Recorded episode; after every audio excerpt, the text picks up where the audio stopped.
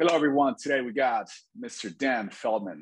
And I'm going to let you intro yourself because I know you're a registered dietitian, but I saw so many letters in your bio and I don't know what half of those letters mean. So I'd rather you say it properly instead of me just butchering up. So thank you, I'll, man. I'll let you thank, take it away, man. Thank you. I, I uh, really appreciate it. Yeah. So um, I'm Dan. As, as, you mentioned, I am a, a registered dietitian here in in um, in the United States.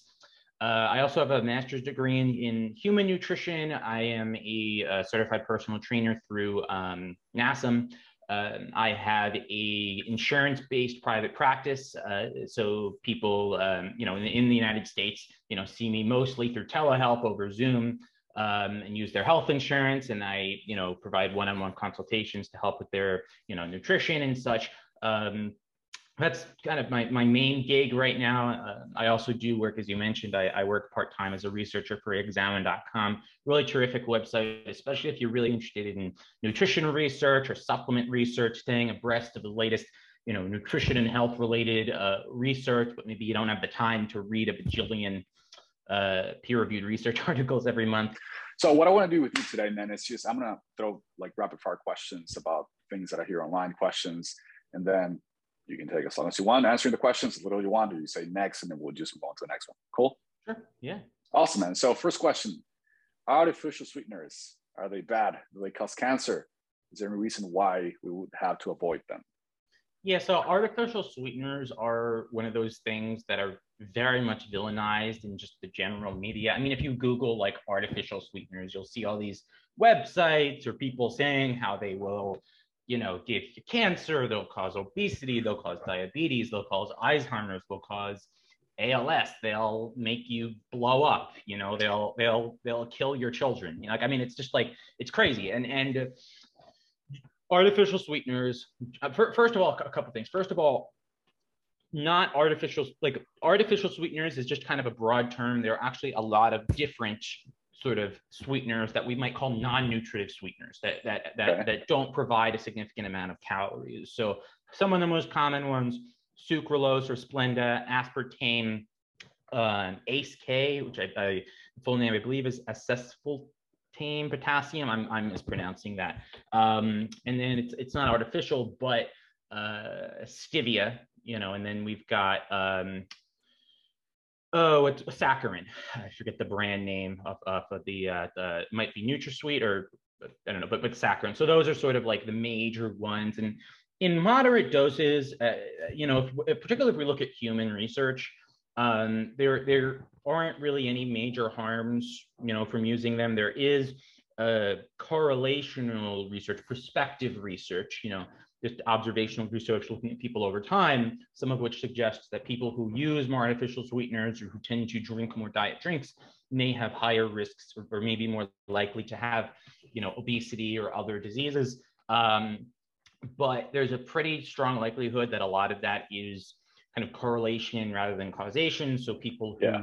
you know, might have disease or might have obesity and other risk factors may be using these diet drinks to to reduce their body weight right? Or or people you know people who might opt for diet drinks rather than water who might want that sweet taste might also be opting for other sweet things in their diet. So so there's that. And then um you know a lot of people point to some rodent research that where you know they give rodents uh, really really huge amounts of, of, of these sweeteners and some funky things can happen um, I know that some of that research has been uh, debunked. I know there was some research, um, some, some rodent research. I'm forgetting the author's name, um, but but there was some uh, rodent research from a while back that suggested aspartame was horrible and caused tumors, but then there was a lot of kind of uh, there were there were a lot of criticisms that research. But um, you know, when we look at particularly randomized controlled trials in humans, we don't really see negative effects if anything, um, replacing sugar sweetened beverages with uh, non nutritive uh, beverages, so beverages that, that don't really contain a significant amount of calories, does tend, tend to help with weight loss. And there's not, evidence does not suggest that it would uh, increase your risk or of cancer or other chronic diseases. So that was a long spiel, but it's okay. Love them, man. Sweeteners. Yeah, if you want to include some Diet Coke and, and use some artificial sweeteners, fine. Is, is there is there a, like an amount that a human a human would have to consume to actually put him or herself at some sort of risk? So there is, um, you know, an, an, adequate daily intake of artificial sweeteners, which basically is the um, the the maximum amount that's sort of considered safe. I can see if I can pull that up really quick. But it's like an absurd amount, like 27 sodas a day or something like that. Yeah, yeah. But uh, generally, to reach that um, ADI for these sweeteners, the maximum amount that's considered um, that that's that's very unlikely to have any adverse effects. You would have to um, consume a lot of it. I'm actually pulling up to see if I can uh, see over here. I'm probably not going to find it right on the spot. It's okay. But um, but I yeah yeah. It's, I can I can research and include it in the in the in the description if, if we don't find it okay. right now. But yeah, it, it, I know yeah, we, it's a it's a it's an absurd amount. I think that that's like the main thing. It's like we gotta we would have to drink a lot of that sort of consume a lot of like the actual sweetener too. to yeah, and, and another thing just to kind of keep in mind, like if you're gonna eat a, a or, or consume a like a, a huge huge amount of anything, like that could cause problems pretty much with anything. Like I mean, if you have 25 apples a day, you know, you you might run into issues there. You know, same thing if you're drinking 12 cans of diet soda per day, that, that, you know what I mean? Like I just don't do that. Like I just, yeah. you know what I mean? Like I, I, even, even if we don't have research suggesting it will cause cancer, like just don't do that. It's just like, it, it's just kind of weird, you know? um, but, but reasonable doses, like reasonable amounts. If you just, you know, you have a, a protein powder where they do might, maybe they often use sucralose or ACE K. Um, you know, you include some Splenda in your coffee, you know, or maybe you drink some Crystal Light or something like that. I, I think that's fine. I wouldn't worry about it. Perfect, perfect, man. Okay, thank you. Let's go to the next question. Is sodium bad for you? So, well, so well, well, the short answer is no, because sodium is literally essential for life. Um, you know, it's it's an essential mineral. You need it to to um, you know, it's, it's an electrolyte. You need that to maintain um, basically to maintain, you know, um, homeostasis in your body. For, for it, so, so, you do need sodium. Um, now, it more so is excessive sodium bad. And I would say probably, yeah. I mean, like you, you do want to limit, like you, you do want to be mindful of your sodium intake uh, to some extent because, you know, at least in, in sensitive individuals, salt sensitive individuals, um, eating a lot of sodium on a regular basis, you know, does tend to increase blood pressure. Um, now there there is some kind of um, you know debate within you know among nutrition experts. You know, um, I know right now the uh, I believe it's the tolerable upper uh, limit for for sodium. Basically, hey, don't have more than this. Is approximately 2,400 milligrams of sodium, which is about a teaspoon of salt um, that's the kind of general broad recommendation. I know that for individuals who maybe high, have high blood pressure or have or are salt sensitive, um, I, have seen it recommended to keep that more towards 1500. And it's one of those things where if you do eat a lot of processed foods, because processed foods do tend to be higher in salt, yeah. salt preserves things, right?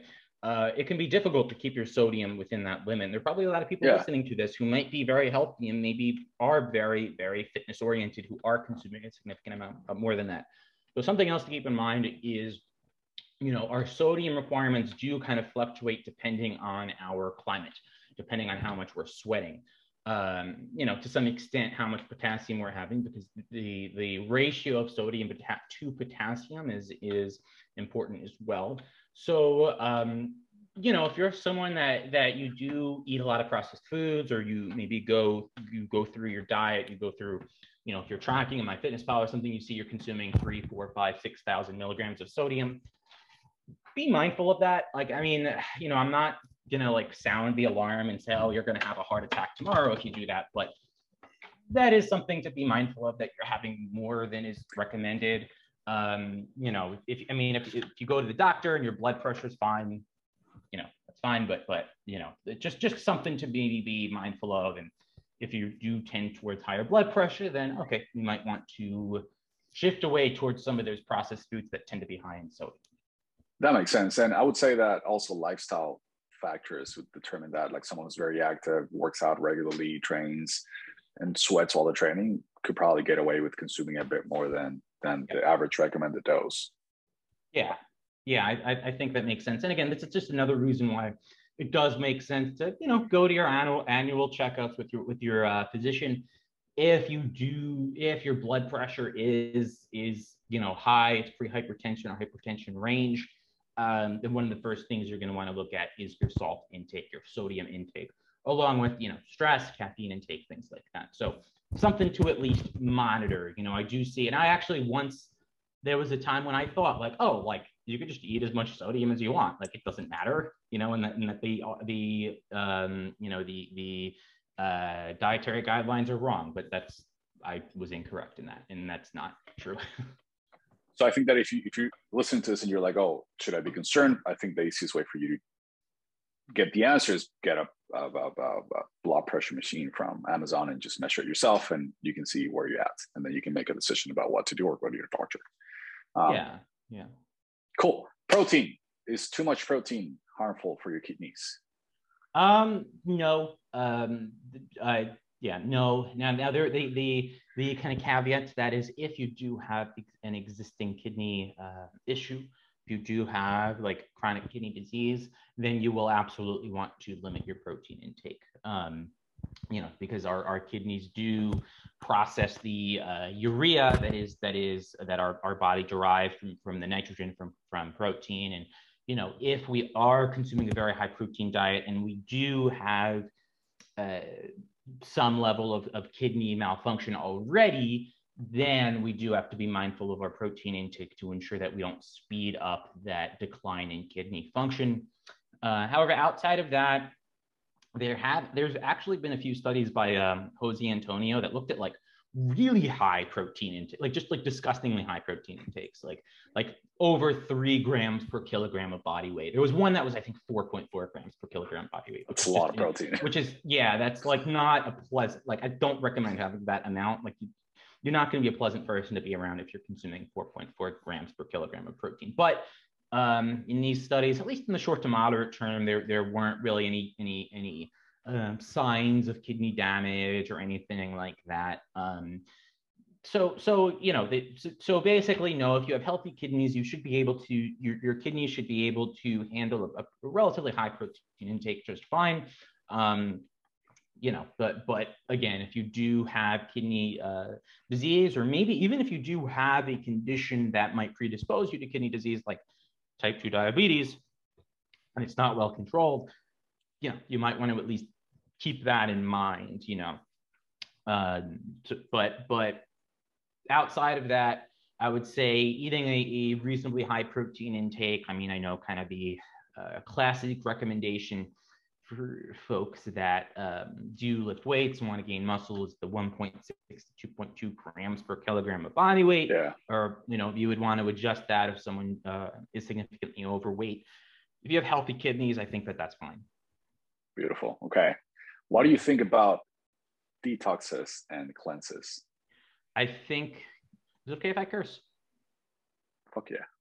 Okay. Um, yeah, they're bullshit. Um, I mean, that's very kind of um, straightforward there. I, I pretty much anytime that someone says that you need to go on a detox, like a literal detox, not like a social media detox, but a literal detox or some kind of cleanse, they are pretty much full of shit, no pun intended. Um, it's you know our, our liver functions to basically detoxify any sort of toxins that we build up or anything like that. I don't see how going on some kind of quote unquote detox regimen, which usually usually you know involves I don't know some sort of laxative or something like that. It's it's you might lose weight on the scale in the short term, mainly because you're just you, you'll have a bunch of diarrhea and maybe you'll fast for a while and, and then you'll you'll you'll lose some weight there but it's not going to have any lasting benefit um, same thing for some sort of cleanse. Those are really those both of those words cleanse and detox should be buzzwords where if you see that there should be a big red flag that comes up.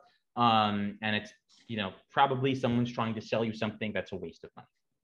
Yeah man. Um, just to rant off a little bit here um, it's it's funny how a lot of the population just gets attracted to very drastic approaches towards dieting, right? It's like they get attracted to like a detox or like complete completely changing everything they do, like fast for a week and drink nothing but water. But when you tell them, oh, you just gotta slow your calories, eat a bit more protein, just walk, they just don't want to do that. Yeah, so. yeah. It's the uh, everyone wants kind of the the the quick fix, the sexy kind of like, oh, do this, and and this is you know this is all you need. They want the big secret. You know, they don't want the boring. They don't want to hear the boring stuff, which is yeah, walk a little bit more, eat more fruits and vegetables. If you're looking to lose weight, maybe consider tracking your intake. I mean, there, there's some nuance there, but but tracking your intake to kind of see where your calorie intake is at and create a calorie deficit while focusing on protein and fruits and vegetables. Um, that's really boring advice, you know. That's what works. So yep. Yeah. who who you who do you think should not focus on tracking calories? Um, so it really sort of comes down to the individual, and I think this is where uh, a really good coach or practitioner or dietitian can kind of work with someone to say, okay, maybe tracking isn't for you. You know, I think there are certain personality types, certain histories. So obviously, if someone has an eating disorder, no, they should not be tracking their intake. Um, in my opinion, um, you know, if someone has a history of disordered eating, they, a, a, lot of caution at least should be um, implemented there. You know, if someone already has these kind of disordered patterns towards food or tends to fall into a kind of rigid, kind of all or nothing mindset towards food, you know, um, it, it might make it might not make the most sense to just have another sort of external uh, metric by which they are sort of basing their intake on, as opposed to kind of focusing on those internal hunger and satiety cues. So that's really the big one. Um, you know, people who may have that history of eating disorders or disordered eating. Um, you know, and then more generally, maybe people who just like are not good with numbers. You know, some some people just like just just just not for them. You know, they they they um, aren't aren't really great with you know numbers and keeping track of stuff. Um, and some people, you know, upon working with them, some people just hate tracking. You know what I mean? And, and, and I think we can both agree that the number, probably the most important thing for anyone that does want to lose weight or improve their health through nutrition is that they do so in a way that's sustainable for them. And, you know, I personally, I track my nutrition and I enjoy it. And, um, but, but, but if someone really hates tracking their macros and hates tracking their nutrition, they're probably not going to have success with it, you know. And there's there's other routes that they can can um, go, you know, whether that means eating sort of consistent um, meals at consistent times, you know, uh, focusing on like a, a lean protein and a, a, source of fruits and vegetables, and then you know assessing weight over time and adjusting portion sizes of, of you know uh, foods that might be a little bit more dense in calories, you know, like adjusting the size of their carbohydrate portions or fat portions or things like that. Um, but yeah, that's a long-winded way to say it's for people with disordered eating histories, eating disorder histories, or people who just don't enjoy tracking. You know. There you go. So if you if you fall into this category, follow some of the recommendations that Dan just mentioned. Thank you for that, man. Yeah. Um, what do you think about the people that just want to eat natural foods? Natural so, foods. Yeah. So the, the key the, the problem is there, what does natural mean? You know and that's kind of it, it's it's one of those things like i what is like like what does that even mean you know like they usually get they usually don't want to eat processed foods. I think that's part they want to eat like things that gross and then you pick it up and then you eat it like yes and and uh, you know on the one hand in just generally if you generally tend to limit processed foods and you tend to eat more whole unprocessed foods, you're probably going to be eating a diet that's lower in sodium, that's lower in, um, you know, uh, sugars or added sugars. That's going to be going to be less calorically dense. You know, um, it's you're, you're there's a pretty good likelihood that if you that if kind of following that kind of regimen that you will be eating a diet that just is more healthful because you know foods that are heavily processed do tend to be more hyper palatable foods you know what i mean um, but there isn't anything inherently about something being processed or or being further from its natural state that makes it bad you know kind of fall it kind of goes back to the what they call the naturalistic fallacy, right? Um, you know, so so that's really where I think people can kind of get things kind of screwed up. Like they they look at an ingredient label and they see some ingredients that they can't pronounce, and they automatically assume that that is somehow bad, you know, um, which is just not. yeah, we couldn't. True. I probably wouldn't be able to pronounce the ingredients of a banana. Like it's probably a bunch of weird yeah. stuff. Yeah, yeah, exactly. And and and I mean, you know, at the same time, we do like some like people will be like, oh, this preservative that has this long name must be horrible for you. Well, you know, if we didn't have preservatives, we'd have all this food that goes bad. You know what I mean? And some food processing is actually really beneficial, like enriching um, you know, rice to create a, I believe it's called golden rice, you know, which is uh, basically rice enriched with vitamin A, you know, that can really help prevent vitamin A deficiency in, in a lot of other areas of the world, you know, or enriching, um, you know, wheat with B vitamins and, and like folate, you know, that, that public health measure actually, you know, helped to prevent neural tube defects and, um, you know, among, uh, you know, pregnant women due to, you know, lack of uh, sufficient dietary folate, you know what I mean? So, so um, and we just kind of paint with this broad brush and say, okay, anything that's not natural is bad, then that causes issues because what defines what natural is, you know, like if I get apples that are, that are pre-sliced, that's been processed. It's been it's been cut. You know what I mean? Yeah. Um, you know, so so or if I get um, you know, milk, um, you know, if I get milk that's been um,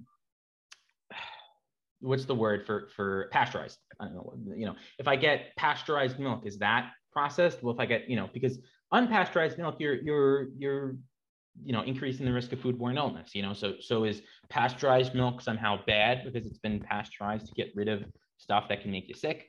Um, so so yeah, that's kind of that the yeah. I think it's kind of I think this kind of falls back into the same detoxes, cleanses niche a little bit, and and something that I've seen, and maybe you've seen this with people that you work with, is that people want to go from eating like crap to I want to eat natural, right?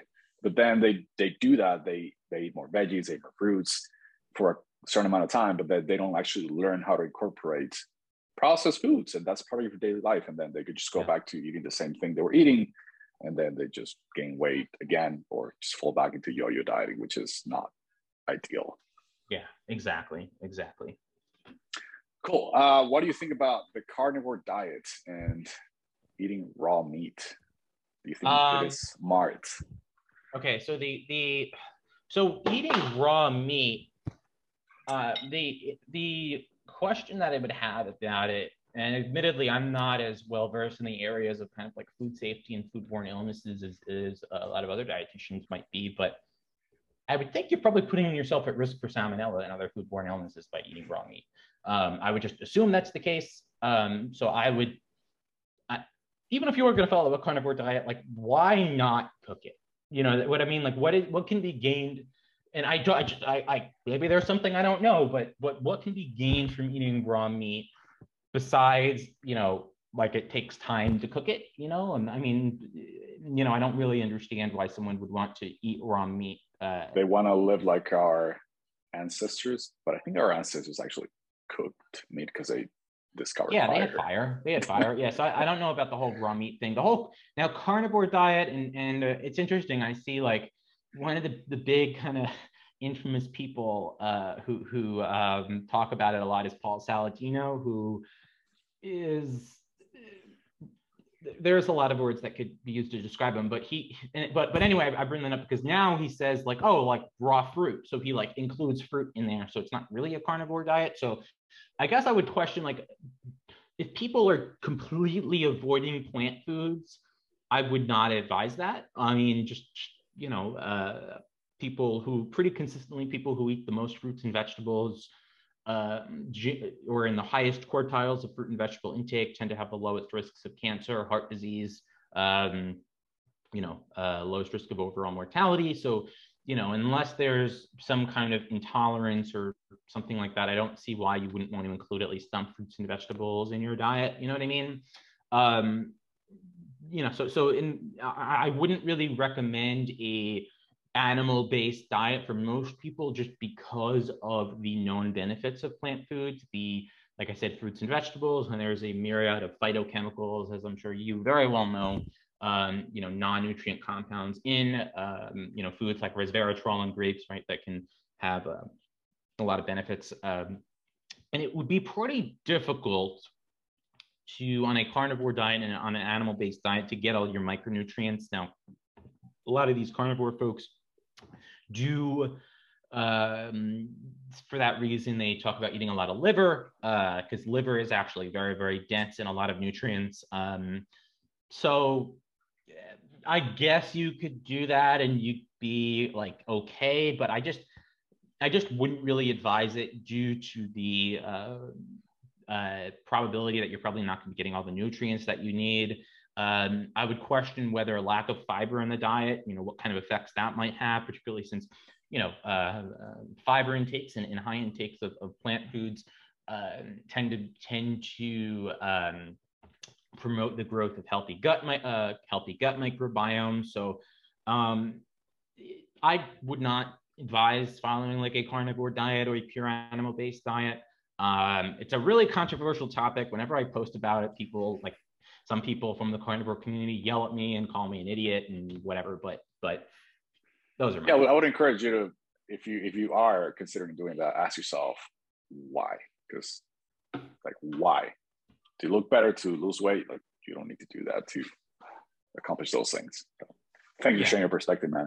Um, what do you does insulin make you fat? No. So well, so so okay, so so insulin as a hormone it does promote fat storage into adipocytes, which are fat cells. So it does that on a on a cellular level. Um, it in general it promotes anabolism. It promotes tissue growth, right? Um, yeah. Why you know uh, enhanced bodybuilders might take insulin, you know, to, to, increase the, the, the size of their muscles. So it kind of so how does it work? Does it does it like take calories and nutrients to fat cells and or muscles? That's so, kind of like I imagine it in like very simple language.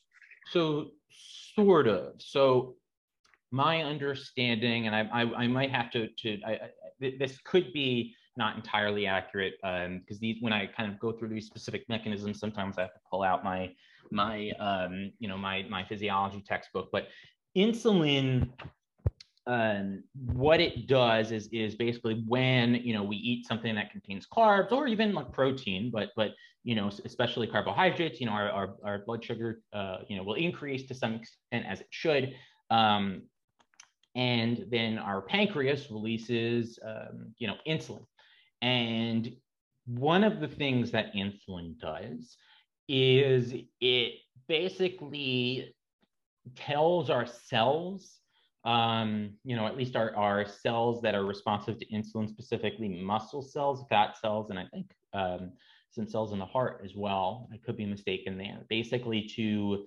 to take up glucose from the from the cells. You know, Got there's it. there's um, you know, we have uh, uh, glucose receptors or GLUT receptors in, in our cells, and in those cells, you know, like such as fat and muscle cells. Um, insulin basically tells them, hey, GLUT receptor, come up to the cell surface, and those receptors come up to the cell surface. They take that glucose from uh, the blood and then they bring it into the cell, right? So that's Got why it. people who, for example, people who have type 2 diabetes, they have insulin resistance. So the insulin, they have insulin. Insulin tells the cells, hey, like GLUT receptor, like come up, we need to get rid of this blood glucose or we need to lower this blood glucose that needs to enter the cell. And that cell is resistant to insulin, right? It doesn't really respond appropriately. And then type 1 diabetes, um, would be when you, you, you are not able to produce insulin in the first place. Um, so by that mechanism, one could say, okay, well, if I don't have insulin, then my um, you know fat cells aren't going to take up nutrients, they're not going to take up glucose fatty acids, and uh, you know I'm not going to uh, gain weight. However, that's more so on a mechanistic basis because um, and, and first off, there are other ways in which our adipocytes can take in fatty acids, uh, like outside of insulin. That's not the only way. There are some kind of other mechanisms by which it can do so. Um, as evidenced by by you know there, there have been studies where they do inject people with with or they they do give people like intravenous fatty acids and and use added their, their fat cells are able to take up um, those fatty acids despite their their insulin being at basal levels, right? Um, Got it. But you know, when we're looking at fat loss or fat gain, like like over a period of time, not on a on a on a molecular basis, but you know, want to lose five pounds or ten pounds or whatever, that's more so based on our um on, on what's going on over a longer period of time, right? Because each day we go through periods of of you know storing body fat and releasing body fat you know and when, when we're in a period of fasting which which unless we're waking up in the middle of the night to eat we all do fast in the middle of the night right?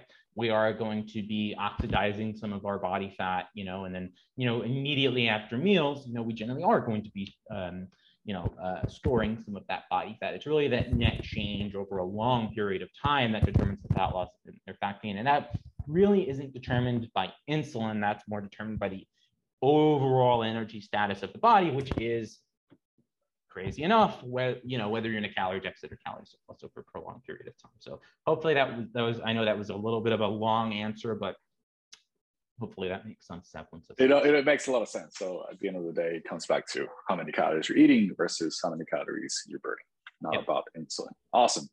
Um, what's the biggest misconception you see online when it comes to nutrition that pisses you off the most? That's a good one. I mean, a lot of there there have been a lot of ones that have been discussed already, like you know the artificial sweeteners and and have to go low carb because of insulin. Um, but maybe one of the biggest ones is that there are good foods and bad foods you know and and, and I, I see this a lot from clients as well where they think that you know because they ate a slice of cake well now they're going to gain body fat right? And then if they just eat lots of chicken and broccoli well then and rice then they'll lose weight because those are good foods right?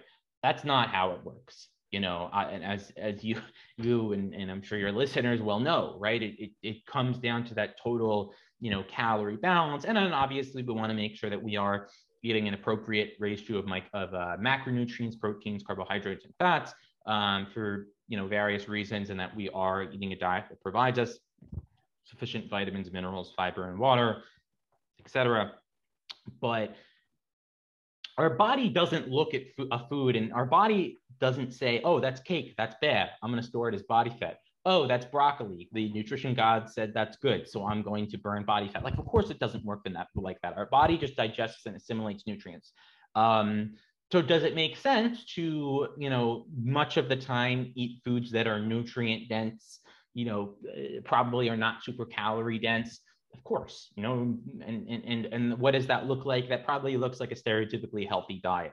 Lots of fruits and vegetables and whole grains and beans, legumes, um, you know, uh, assuming you're not vegan, then you know lean meats and and, and, and eggs and, and maybe some low fat dairy and, and stuff like that. Because those are the foods that are the most nutrient dense. But you can obviously include some treats here and there. Uh, I call them fun foods rather than junk foods.